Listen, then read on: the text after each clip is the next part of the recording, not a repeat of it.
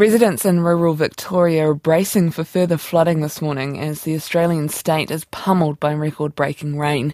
Some areas have received three months of rainfall in a 24 hour period.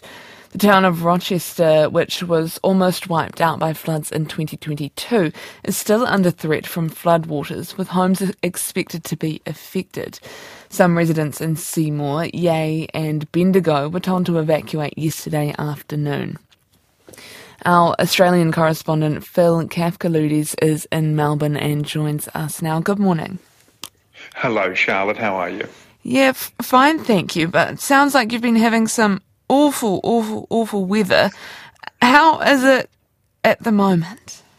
At the moment, it is starting to settle. They're hoping, anyway, that it will start to settle. But what we're having right now in Melbourne, it's fine. We had a really stormy day yesterday. It was there was flooding in a lot of places, and in Melbourne, there's um, an infrastructure problem with drains, and so we get floods whenever it rains heavily. But yeah, the areas you're talking about. In fact, I'm looking at a map right now, and you can see where it's raining or where it has been and where there are alerts in place, and it covers most of Victoria. They're still in place. The only place that doesn't actually have um, the the signals against um, against emergencies is in the very far southwest.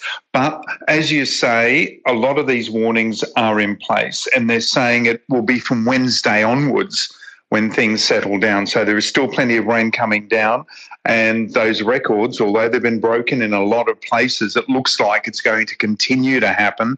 And those, those records are going to be well and truly smashed.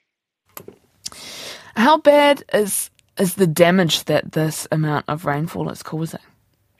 And a lot of that we're not going to know until uh, things start to clean up. But we've seen um, bridges that have been flooded over. Many people have had houses that have been flooded again until they get in, especially with those evacuation orders until they can get back home. People are not going to know how bad the damage is to their houses. But we've seen businesses flooded, houses flooded. I mean, when you get um, kilometre um, meters of water higher than what happened last time. Um, we it's it's a new thing. It's a new event. As you said, records have been broken. We saw Redesdale 117 millimeters. Bendigo, which is a town which, you know, is on a river, but, you know, it's not normally this bad. They had 92 millimetres falling. So we're talking five or six inches of rain, which leads to metres and metres of, um, of floodwaters rising. And in Heathcote, which is just south of Bendigo, they received 184 millimetres, which is just mind boggling. And there will be more of that, yeah.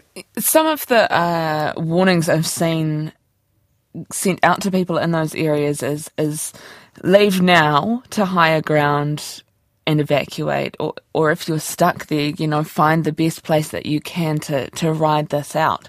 Are we seeing any injuries or casualties from from what appears to be a, a, a very dangerous situation. It's a very dangerous situation. The uh, emergency services have called have been called out. Well, this is last night's stat. They haven't updated them yet, but the last stat was that 38 people had um, had required help, and I think just about all of them and um, the majority of them were people who had driven through floodwaters. Floodwaters may look fairly benign, um, but if you're, you know, you're in a big four-wheel drive, you think you're okay. And of course, floodwaters don't respect big cars or little cars. So 38 people who were stranded. Um, thankfully, so far we haven't heard of people dying in this um, in this incident. But with another day to go before things settle down, who knows? But it's unbelievable that um, you get people in regional areas who have dealt with floods over so many years still being silly enough to think, oh, yeah, I can drive through that, you know. But that, that is what is happening at the moment, unfortunately.